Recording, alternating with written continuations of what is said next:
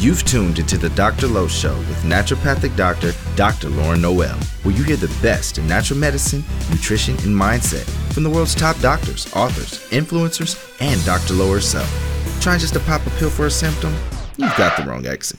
Seeking doable ways to live a happier, healthier life and have fun doing it? Welcome to the Dr. Lowe Show.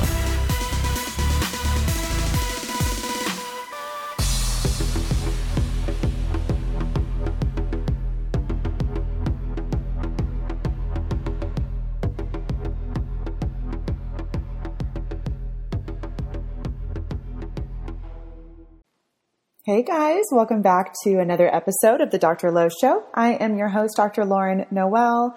It is good to have you. I am fresh out of a fun weekend of partying. I turned 40 yesterday on January 24th. So it was so great spending time with family and friends and I had a private chef come to the house and I was planning on doing a whole blowout party, but with all the stuff going on, we had to make some improvisations, but it worked out. It was it was fun. Did a little pamper day with girlfriends. Got some massages going. Got my nails done. I have these long diva nails, which I don't think they're going to last very long. what else? Got to sing at church. It was just lots of fun stuff. It was a very fun weekend, but definitely had a couple too many sangrias, which I, if you guys know me, I barely ever drink. So feeling it a little bit today, but you know, only turned 40 once, right? Um, but yeah, I hope you guys are doing well. I hope you had a great holiday and you're enjoying your January. And this is a, a topic that I think a lot of you guys will be very interested in at this point, rolling into the new year. Um, I wanted to say for any of you listening who are wanting to get some support with your health, I would be absolutely thrilled to work with you. And this could be, you know, running some hormone tests. Maybe you've had some symptoms going on. Maybe, you know, issues with maybe your metabolism or you think you're having some clues of adrenal fatigue. Your energy isn't great. Maybe you're not sleeping great or you're having like hot flashes or night sweats, maybe a harder time getting pregnant. All these could be clues of uh, hormone issues, adrenal issues. And, you know, it's things that, that I see all the time and I would love to help you with that. So if you wanted to get something set up, we can do an appointment either locally here in San Diego or over the phone. And basically, the appointment is an hour for the first visit. I decide which labs I want to run for you. This is oftentimes, you know, full blood work, looking at your thyroid, looking at your immune system, any clues of inflammation. I check deficiencies like vitamin D. I check all the other nutrients like all the other minerals and B vitamins, things like glutathione. And then lots of food sensitivity testing, like looking at gluten, do a lot of gut things, looking at leaky gut. There's just so much. And it's just so much more than going the conventional medical route, which oftentimes is just come back when you're sick, you're fine, or the symptoms are in your head, there's nothing going on. And I just really, that's not my philosophy. If you feel like something's going on, then there is. And it's important to listen to those clues and get to the root of the issue. So if you want to set something up, I would be happy to work with you. You head over to shinenaturalmedicine.com. That's my practice website and basically give us a call. We can set something up. I wanted to do a special for the first 10 patients that call. I'm going to do $50 off your first visit. And I will do this until the end of February. We'll probably get the 10 patients um, pretty quick. But if you hear this episode, you want to sign up, definitely give us a call and I would be happy to help you and get you feeling better. And let's see, how do we sift through this? When you call the office, say that you are doing the Dr. Lowe 40th year birthday special, and I'll let my front desk know. That's what they got to listen for, and the first 10 patients will get the discount. All right, let's jump into the episode and talk all about healthy weight loss and how to do this the right way. Enjoy!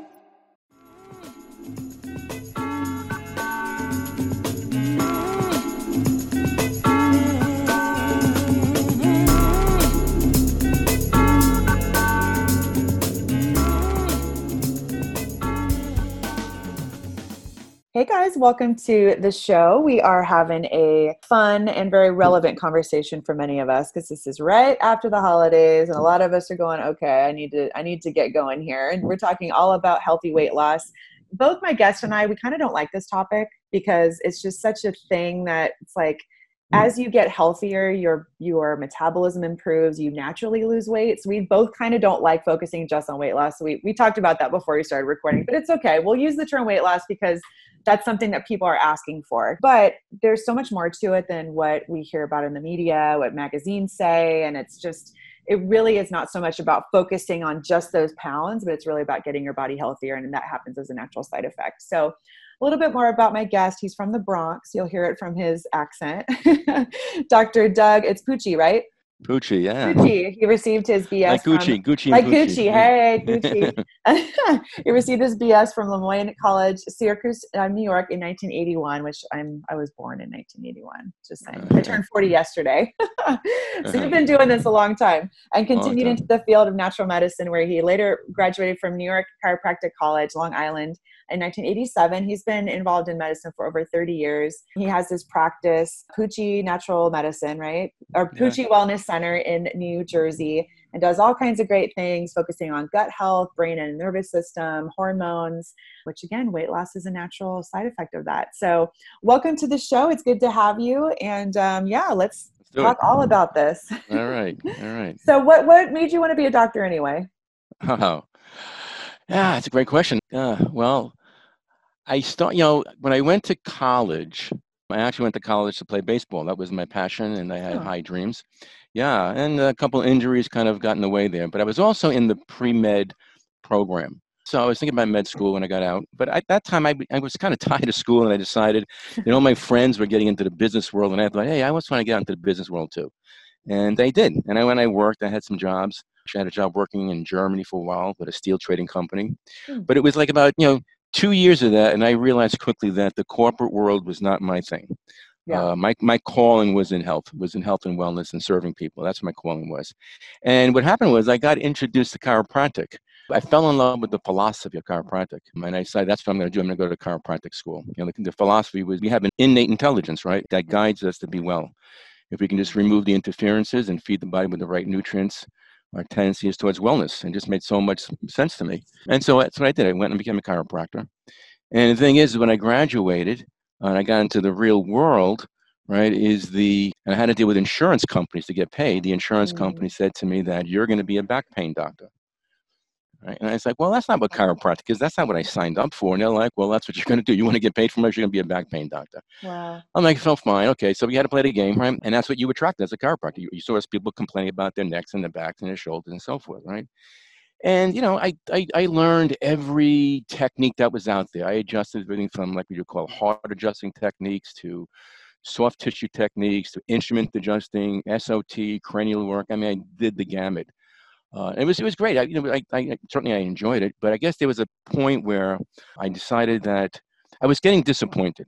I was getting disappointed that not and questioning why it was that not everyone was responding as favorably as I had hoped to the to the chiropractic care. Why some people come in they did really really well, and other people just did made modest improvements, and then there was always a handful of people that didn't respond at all. And like, what was the the the difference here. And why was it, right? They went to a chiropractor and you had to see them three times a week, right? And they would get adjusted and they felt pretty good when they left. And they come back in two days and you wind up adjusting the same segment over and over again. And it's like, why are they not holding the corrections that you're doing?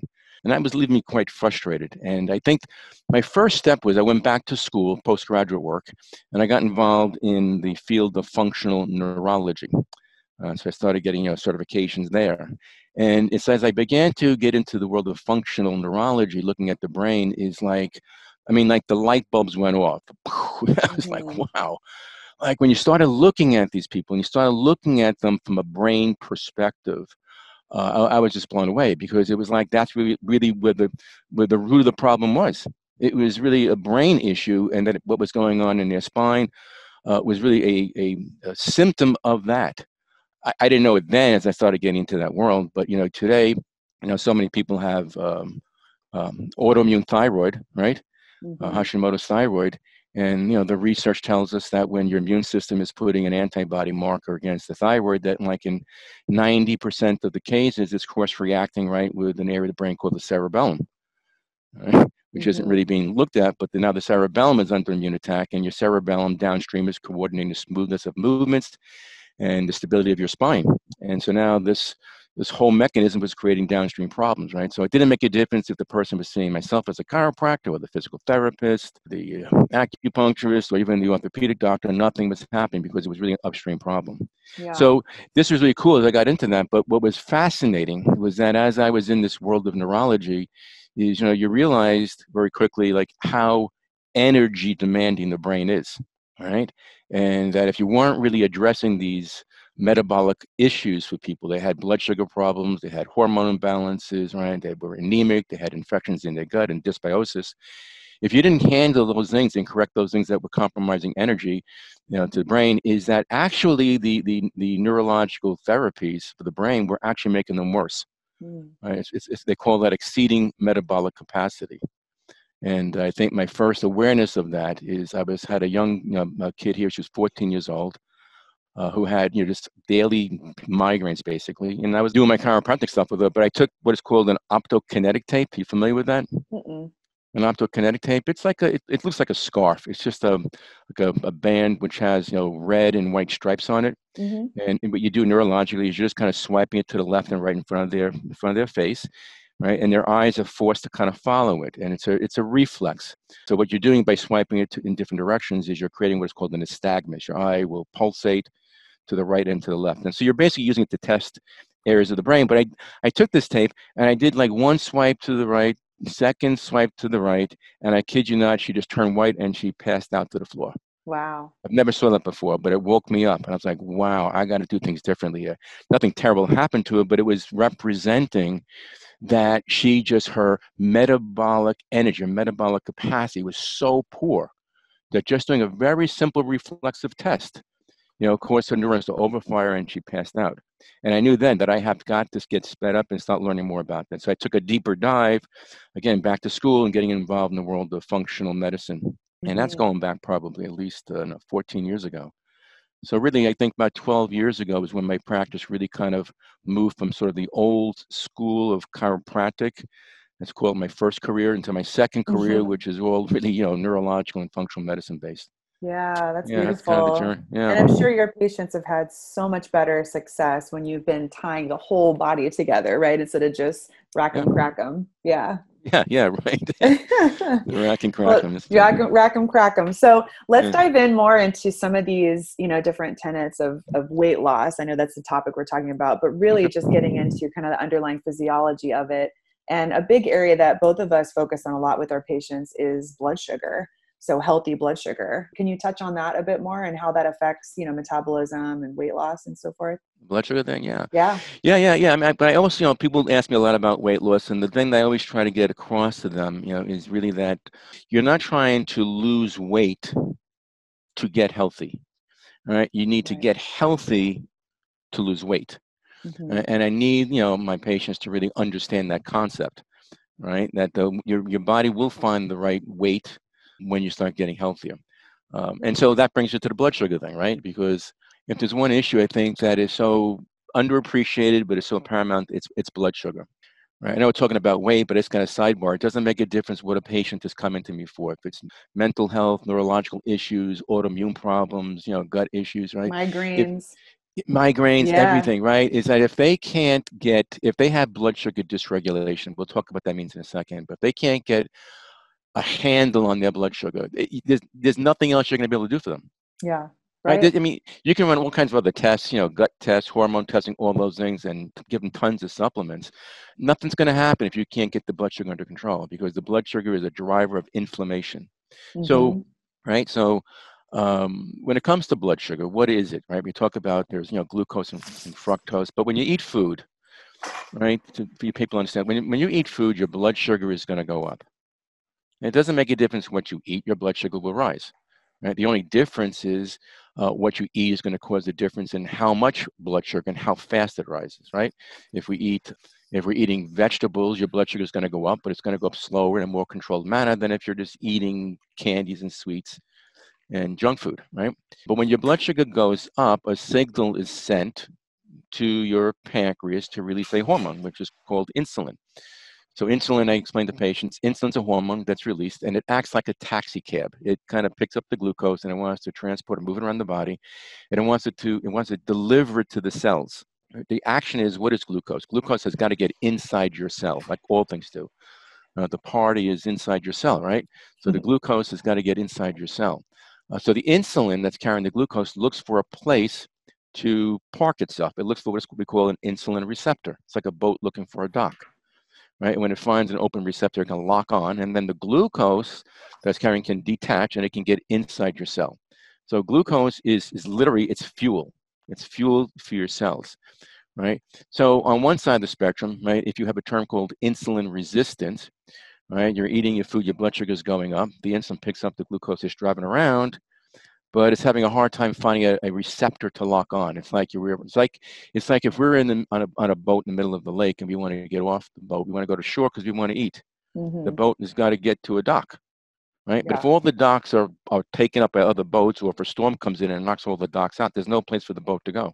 Mm-hmm. And so we're going to stay, we're going to remain on the boat in the middle of the lake and not be able to go to shore and eat. Yeah. So, yeah. So the term is called insulin receptor, where the receptors for insulin are, are turning off right? And there's no place to lock on. So if that's the case, then the in, the glucose that's being carried is not going to get inside your cell, right? And I refer to that as a fuel delivery problem, right?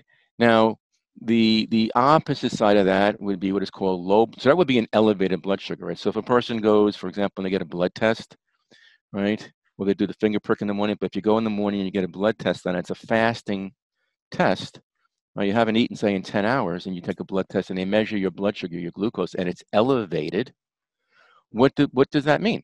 It means very simply that, that the glucose is still in your blood. It didn't get inside your cell, right? Mm-hmm. And that is what insulin resistance is, which is also known as prediabetes, right? And if it's just even a more severe case of, of, of that, then they call it diabetes. But it's diabetes is still insulin resistance right? But the flip side of the blood sugar story is if your blood sugar is too low, mm-hmm. right? Yeah, and that's known as hypoglycemia, right? So what I like to explain to people is that what I've been running, in fact, lots of times I don't, I mean, even though we run blood tests on everybody, your blood test doesn't always paint the picture. Right. right. Meaning that sometimes people's blood tests for, I mean, look at their blood sugar numbers and the A1C, it looks pretty good but the person who's sitting in front of you is telling you they have blood sugar problems, mm-hmm. right? But the but the blood test is not reporting it. So, what I always explain to people is that a good way to look at this is to just be aware. The question is, when you eat a meal, does it change your energy or how you feel? That's what you want to know, right? Um, the answer is basically it shouldn't. You should be able to eat a meal and go about your business. Right. right. Just feel should, hungry or not hungry, not like, oh, I feel like I'm human again. Yeah. I'm not going to bite someone's head off. yeah, there's commercials on that for Snickers bars, right? Yeah. yeah, but I mean, like, so you have like on one side is like if you eat a meal and after you eat the meal, you're tired, right? Mm-hmm. Or you just say, I got to have this, I'm craving some sweets, right? Or I need a cup of coffee. Or if it's a young audience, you know, I need a Red Bull or something. Those signs are indications of insulin resistance of elevated blood sugar, the glucose is not getting in, inside your cell. So your body is taking that glucose and it's converting it into triglycerides, which is using up energy and you want to bonk. So that means that the carb load was too heavy, you couldn't process it. On the flip side, right, if you're eating a meal and you actually feel better, right, like you just said, you don't want to get rip somebody's head off, right? Mm-hmm. You feel better, you're more focused, you're more relaxed, the brain fog lifts, then that's a clear indication that your blood sugar was too low, which is called hypoglycemia. Mm-hmm. And the thing I always say to people is, you know, this is a trick question. You know, what's worse, having low blood sugar or high blood sugar? Right? And the answer to the trick question is that they're both equally bad, right? Yeah. Because in either scenario, either scenario is that you're running on empty. There's no glucose inside your tank. Mm-hmm. Right. And without glucose in your tank, then your cells can't make energy. And, you know, uh, which organ in the body is the greatest consumer or the highest of energy? And people often think it's the heart, but it isn't. It's the brain right? And so when we have blood sugar dysregulation, we're going to have a direct impact on brain health and brain physiology. Yeah, absolutely. Yeah. And you know, it's not as simple as like, oh, just carry glucose tabs around with you, right? And just pop them if you if you feel like you're going to pass out. It's really like there's that underlying physiology that needs to be repaired. So, let's talk about that. So, yeah, how, so, is, yeah, how do we keep that stable blood sugar? For your audience to kind of get a handle on that because you just mentioned it is that you know when you're so the term again dysregulation or dysglycemia just refers to both components of low and elevated blood sugar so some people might just err on the side of elevated blood sugar so they're just insulin resistance and some other people are erring just on the side of low blood sugar, and then other people kind of vacillate back and forth, kind of a reactive hypoglycemia. So sometimes during the day they might be low blood sugar states, and other times they're the high blood sugar states. But again, so when you have this going on, because your cells aren't getting fuel, right, your cell, especially your brain, is going to start to freak out a little bit. And so it's going to physiologically go into a stress response. Right. And the first thing it's going to do, it's going to start pumping out stress hormones. And the number one stress hormone it's going to pump out is cortisol, right? We all have heard of that. Um, so cortisol is produced by these glands, these little pea-sized glands called the adrenal glands that sit on top of your kidneys right? And so we need cortisol throughout the day. We need it in the right amounts at the right time, but too little and too much and the wrong timing of this can wreak havoc on us. And so that's that's the that's the, the process when we're in this dysglycemic state is it immediately starts to cause you know these surges of cortisol which puts our bodies into a uh, pro-inflammatory state right so you know, we want to mitigate that so your question was like what do you do with somebody who is for example uh, hypoglycemic right well, the answer there is pretty simple. Is right is they have to make sure number one is that they're eating more frequently throughout the day to keep their blood sugar from dropping. Right, so where they have to use an app or some kind of a timer on their phone, they need to make sure that every say three hours or so that they are eating something, and so that a lot of that is being prepared ahead of time. They can carry some things with them. But also, what's really, really important for them, like a lot of people today hear about intermittent fasting, uh, certainly it's all over the internet. And intermittent fasting is a pretty cool tool. It's a pretty cool tool to reduce inflammation and detoxify, but it's certainly not a good strategy for people that are hypoglycemic. I make sure people understand that because if you're intermittent fasting, you're putting yourself into a hypoglycemic state, mm-hmm. right? So, yeah. So uh, the key thing with people that are hypoglycemic is that they have to make sure that they eat something within the first hour that they get up, and they have to have protein that is really, really critical. They have to get their day started on the right foot. So within the first hour, they have to have some form of a good, healthy protein uh, to get started and make sure there's, you know, that they are prepared to eat throughout the day. Right? And just keeping the blood sugar stable.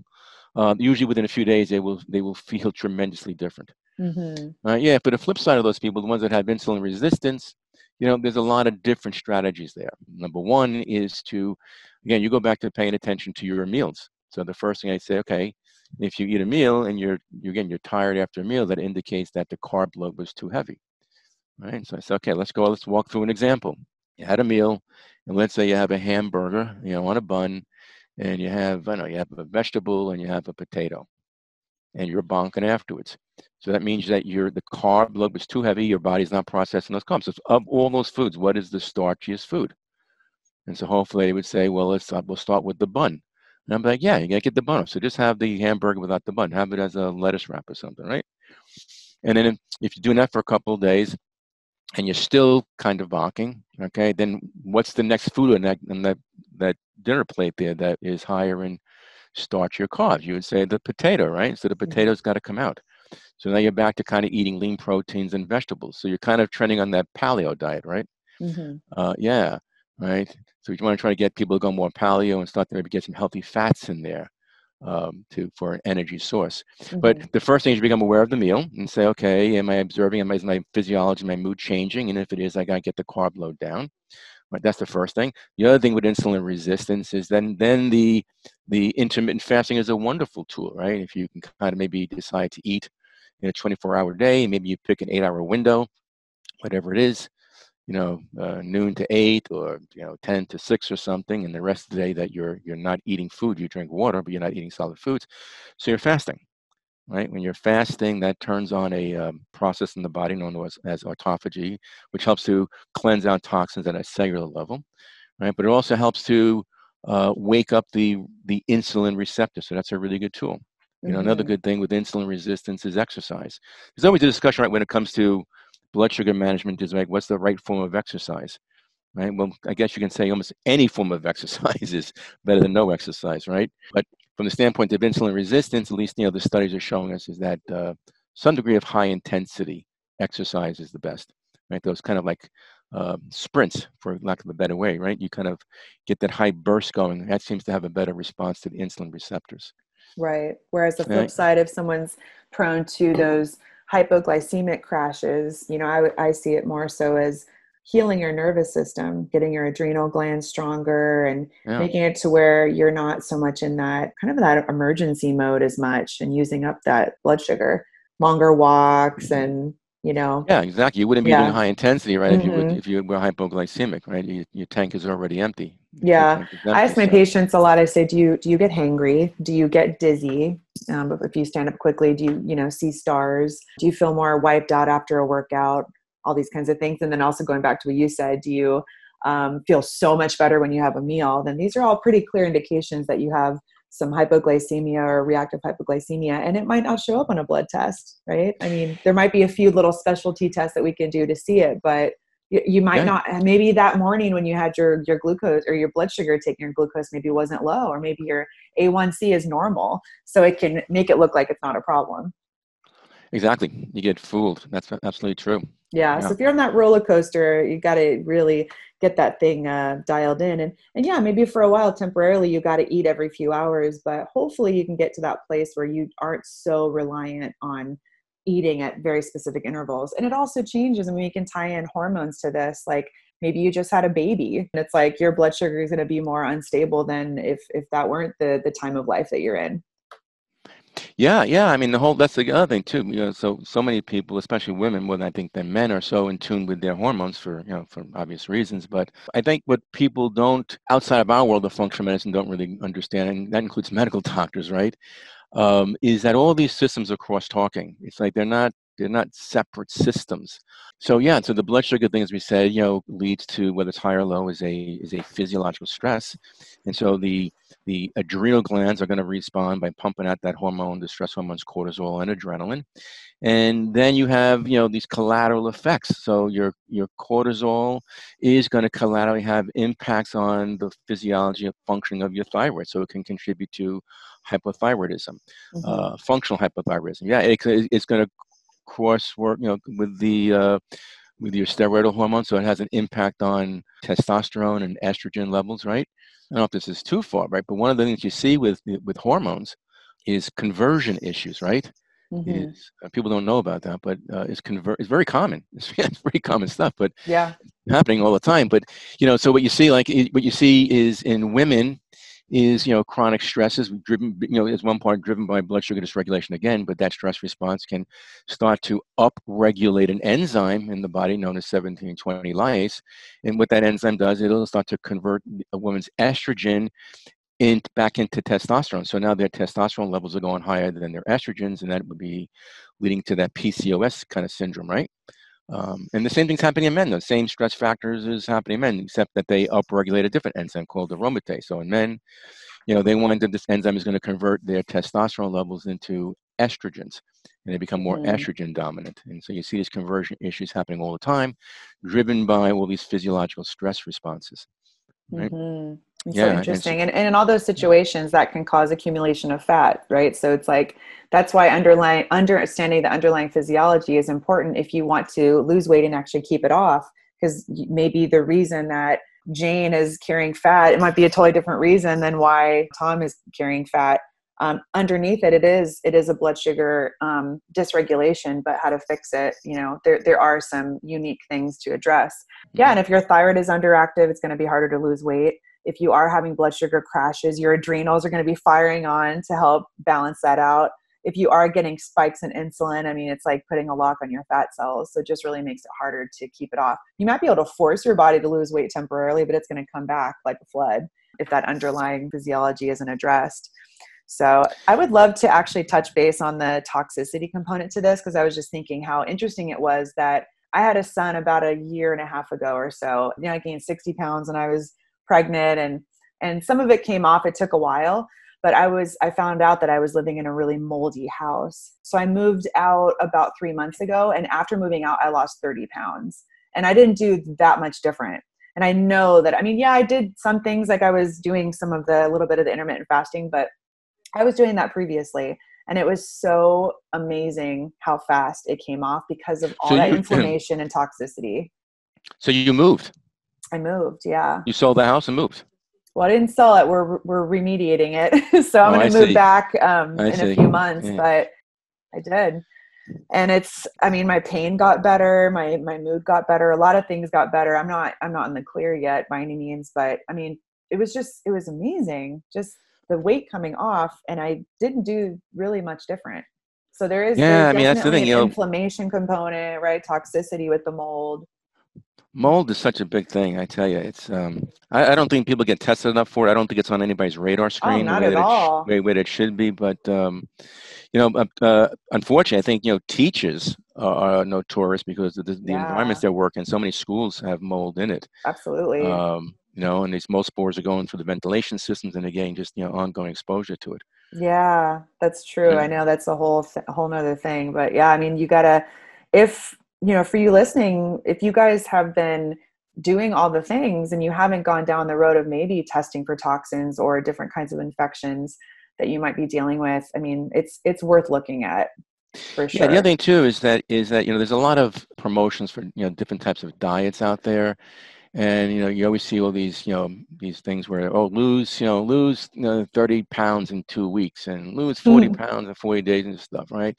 And all these are kind of these major crash diets, uh, which I'm not a big fan of, right? I'm not going to name them, but you know, but certainly you know if a person's going to be eating 500 calories a day, they're going to lose weight, right? yeah, Yeah, but see, the, but people don't realize is that you know your body uses hormones like estrogen to literally to store toxins. You store toxins in these hormones, and you store them so that um, those toxins can be are, are less harmful to you. So there's some protective component. So as long as you're toxic, you really aren't. I shouldn't say you're not going to really lose the weight. You're you're storing these toxins in fat, right? And you're like, right. but you know you're not going to really just drop the fat because your body's trying to prevent the toxins from becoming harmful so when you put on these crash diets right and you're just now you know like burning fat pretty quickly is all too often what you're doing is you're releasing a high amount of, of toxins environmental chemicals right into your bloodstream very Yeah. quickly right? And oftentimes your body's not really capable of handling that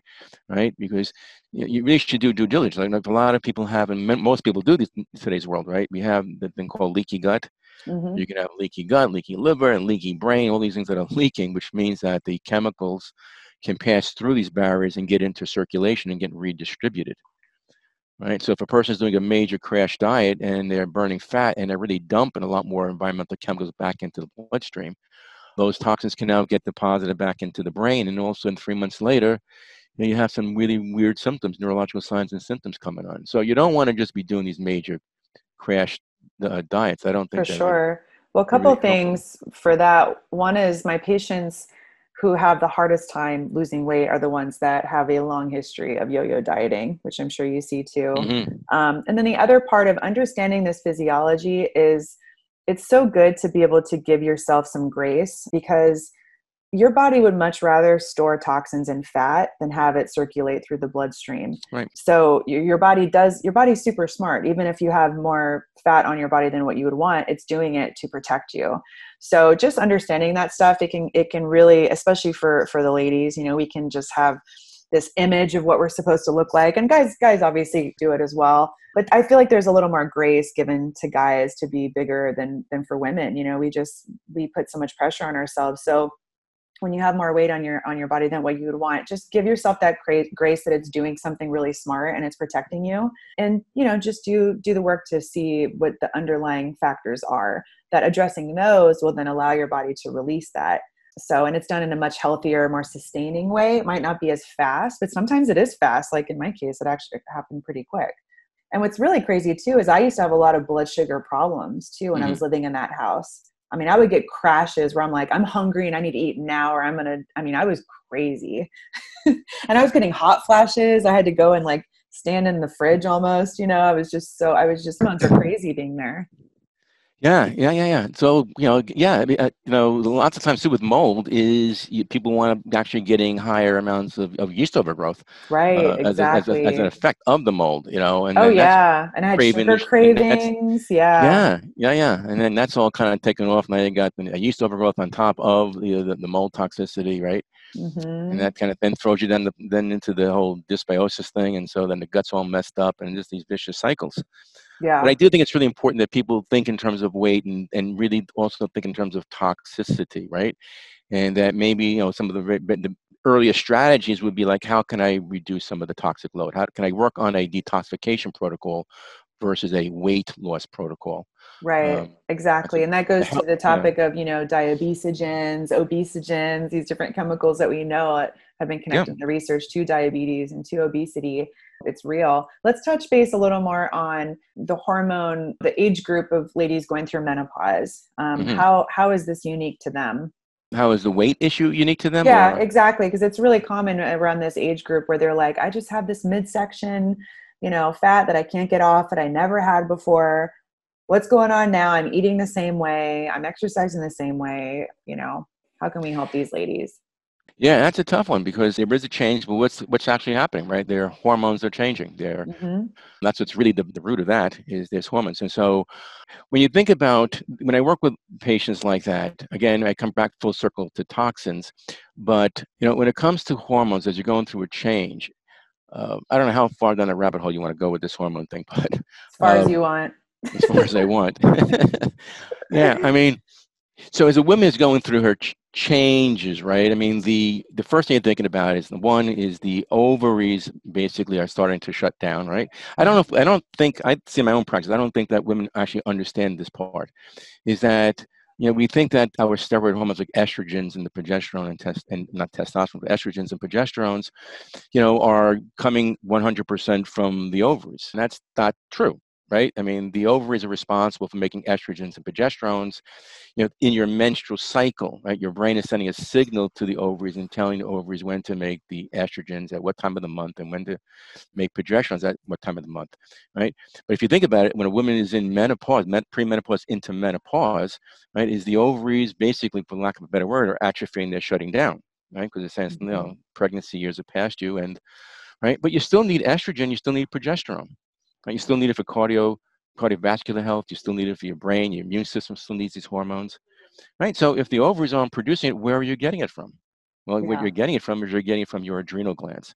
Right? Again, mm-hmm. back to those stress glands that also produces cortisol, right? So uh, what I often find with with with women, uh, men too, but what I also find with women uh, is that very often, even in your, your mentioned years, is that very often their PMS problems are not really related to ovarian issues. They're really related to again adrenal issues. And so now you start to see that as women start to get into perimenopause into menopause right? Because the the ovaries are kind of shutting down. So there's a higher responsibility for the adrenal glands to keep up. But if the adrenal glands are kind of getting beaten up because of other things like their blood sugar is dysregulating right or they have gut dysbiosis or higher amounts of toxins in their body right the adrenals are struggling yeah. And so, yeah, so then yeah, I would totally agree with that. I mean, I think that's probably the, the biggest culprit for these ladies. And yeah, and, and then going back into the toxicity piece. So it's kind of all at the same time, right? It's like your ovaries are shutting down. So your adrenals are having to take over for everything. Yeah. So and yeah, yeah, and it's like too, but it's like also is that you know you have those women have those hot flashes, right? It's that's that period where they're actually surging estrogen, mm-hmm. right? But uh, you know, but estrogen itself, even though it's an important hormone, estrogen itself is oxidizing, mm. right? So it's it's it has an inflammatory component to it, mm. right? And so when you get those surges, your the woman is now actually her her physiology is going into a more of a pro-inflammatory state more yeah. oxidative state, right? And so if the woman now also then is her diet is not getting sufficient antioxidants, maybe her levels of glutathione are too low, um, you know, the oxidative stress factor is outweighing the good things. And so that's also part of why there's weight loss resistance there. Yeah. Um, yeah. Yeah. So also, it's, it's yeah. changing your lifestyle depending on where you are in your life, right? So during this time, slowing down, making sure you're really pouring on good sleep and you know you are doing more of an anti-inflammatory type of diet because stressors than what it was happening before. Yeah you often see along with the signs of the weight right is they also have other signs or symptoms they complain about. And number one mm-hmm. typically are going to be mood changes. Yep.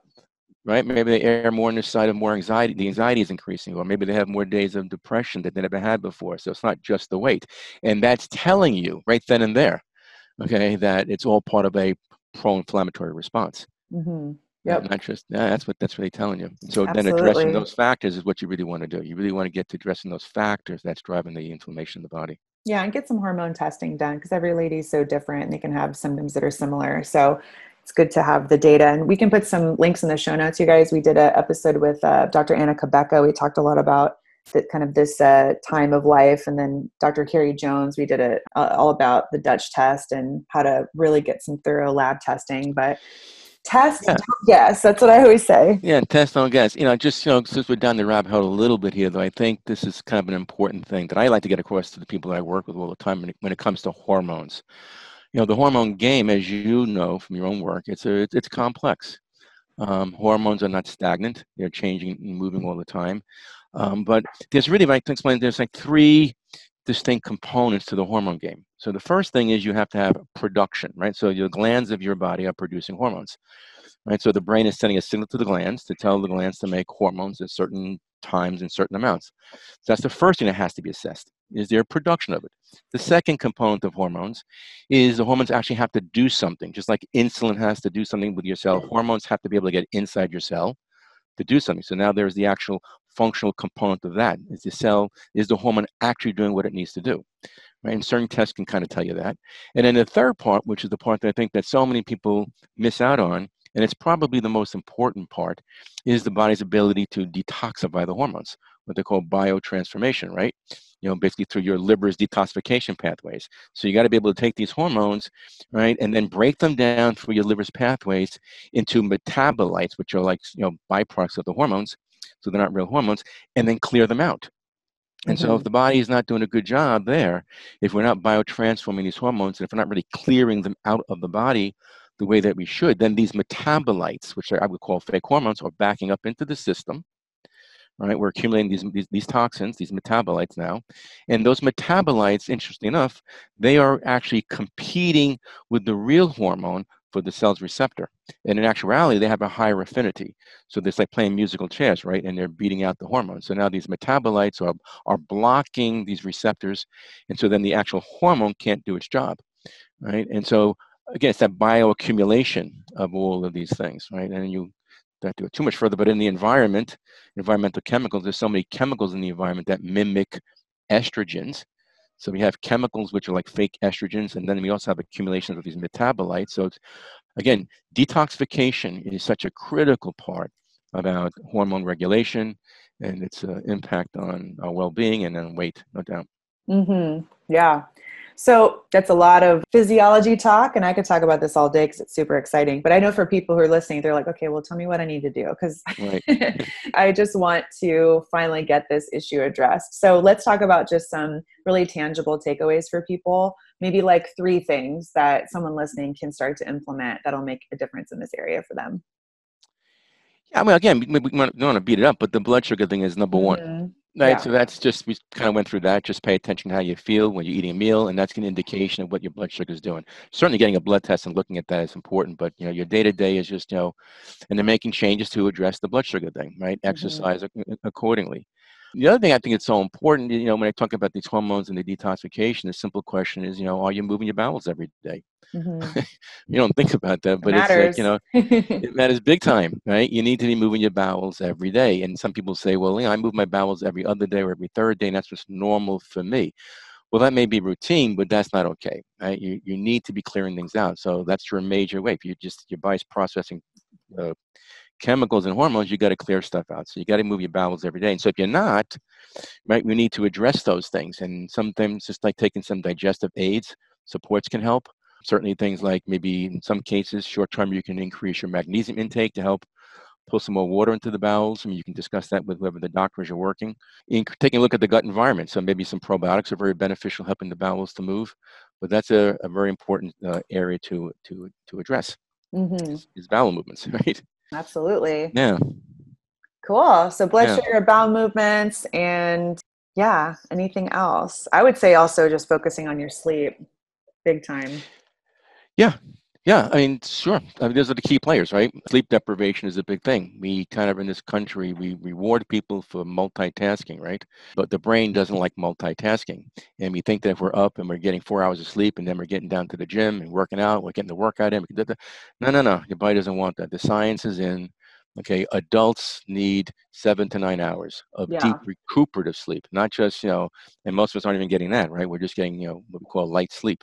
So you need that deep recuperative sleep. Um, and if you go down to like, you know, teenagers are said to be somewhere between eight to 12 hours and, you know, infants are somewhere between 14 and 16 hours. Mm-hmm. And so sleep is really a, a, critical part because it's part of re-regulating your immune system and your nervous system. And that's part of how your body detoxifies. 100%. And I would challenge yeah, so, anyone, anyone listening who deals with sugar or carb cravings, just for a week, do one extra hour of sleep and just notice what happens it's it's astounding how much sleep affects our sugar and carb cravings the next day. So yeah, yeah. well, and the number one, the number one, the number one reason for insomnia is blood sugar dysregulation. Mm-hmm. That's mm-hmm. the number one cause. I mean, there's other causes, but that is the number one cause is blood sugar. If a person's meals, if they're actually their their sugar, if they're eating, if, if you're eating food and your blood sugar is rising quickly at nighttime before you go to bed, right? It's like mm-hmm. two, three hours later, it's going to come crashing back down again. So right. sometime like two or three o'clock in the morning, now you've actually shifted into a hypoglycemic state.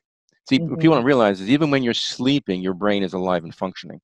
Mm-hmm. Right? It's it's on 24/7, and so even during the, even though you're sleeping, your brain needs energy to operate, right, and do things, and so it still needs a stable amount of, of glucose or blood sugar. And so if your glucose level drops down too low in the evening, right, is your your brain is going to send out the stress alarms again, and you're going to release the stress hormone cortisol. And cortisol is your survival hormone. And it's going to cause you to wake up, and that's the number one cause of insomnia. Yeah. Right. Yep. And so yep. yeah, so if people are eating, you know, if you're eating uh, sugary desserts and whatnot, is your or wine, having a bunch of wine. That's a yeah. big one. That can yeah. do it too, right? Just yep. glucose. But that would be the first thing you got to be checking. So if you're if you are having those, you know, that classic, I fall asleep, but then I wake up and I toss and turn, and can't get back to sleep. It's all disrupted. You you you look to say, okay, is my blood sugar not being stable? What am I doing? Yeah, yeah, good stuff. Well, I love it. Any uh, parting words, final thoughts? I mean, I can go on for hours on this subject matter, right? Yeah, yeah. I, I do think. I mean, one the parting words I would say really is is if you kind of when it comes to weight, I really think if you just kind of change your headspace about weight, as you kind of said a little bit earlier, you know, we kind yeah. of just, you know, look at our bodies and just you know, yeah, we can strive to get better. We want to lose weight, right? But you kind of kind of got to be happy with who you are too, right? But I think if you just really start looking at it more from what can I do to improve my health, and your weight's going to get there. You're going to lose the weight, right? Again, as I'm making a point, if you're just trying to just, you know, quickly lose a bunch of weight, you run the risk of higher toxins. You're not really changing the hormone game.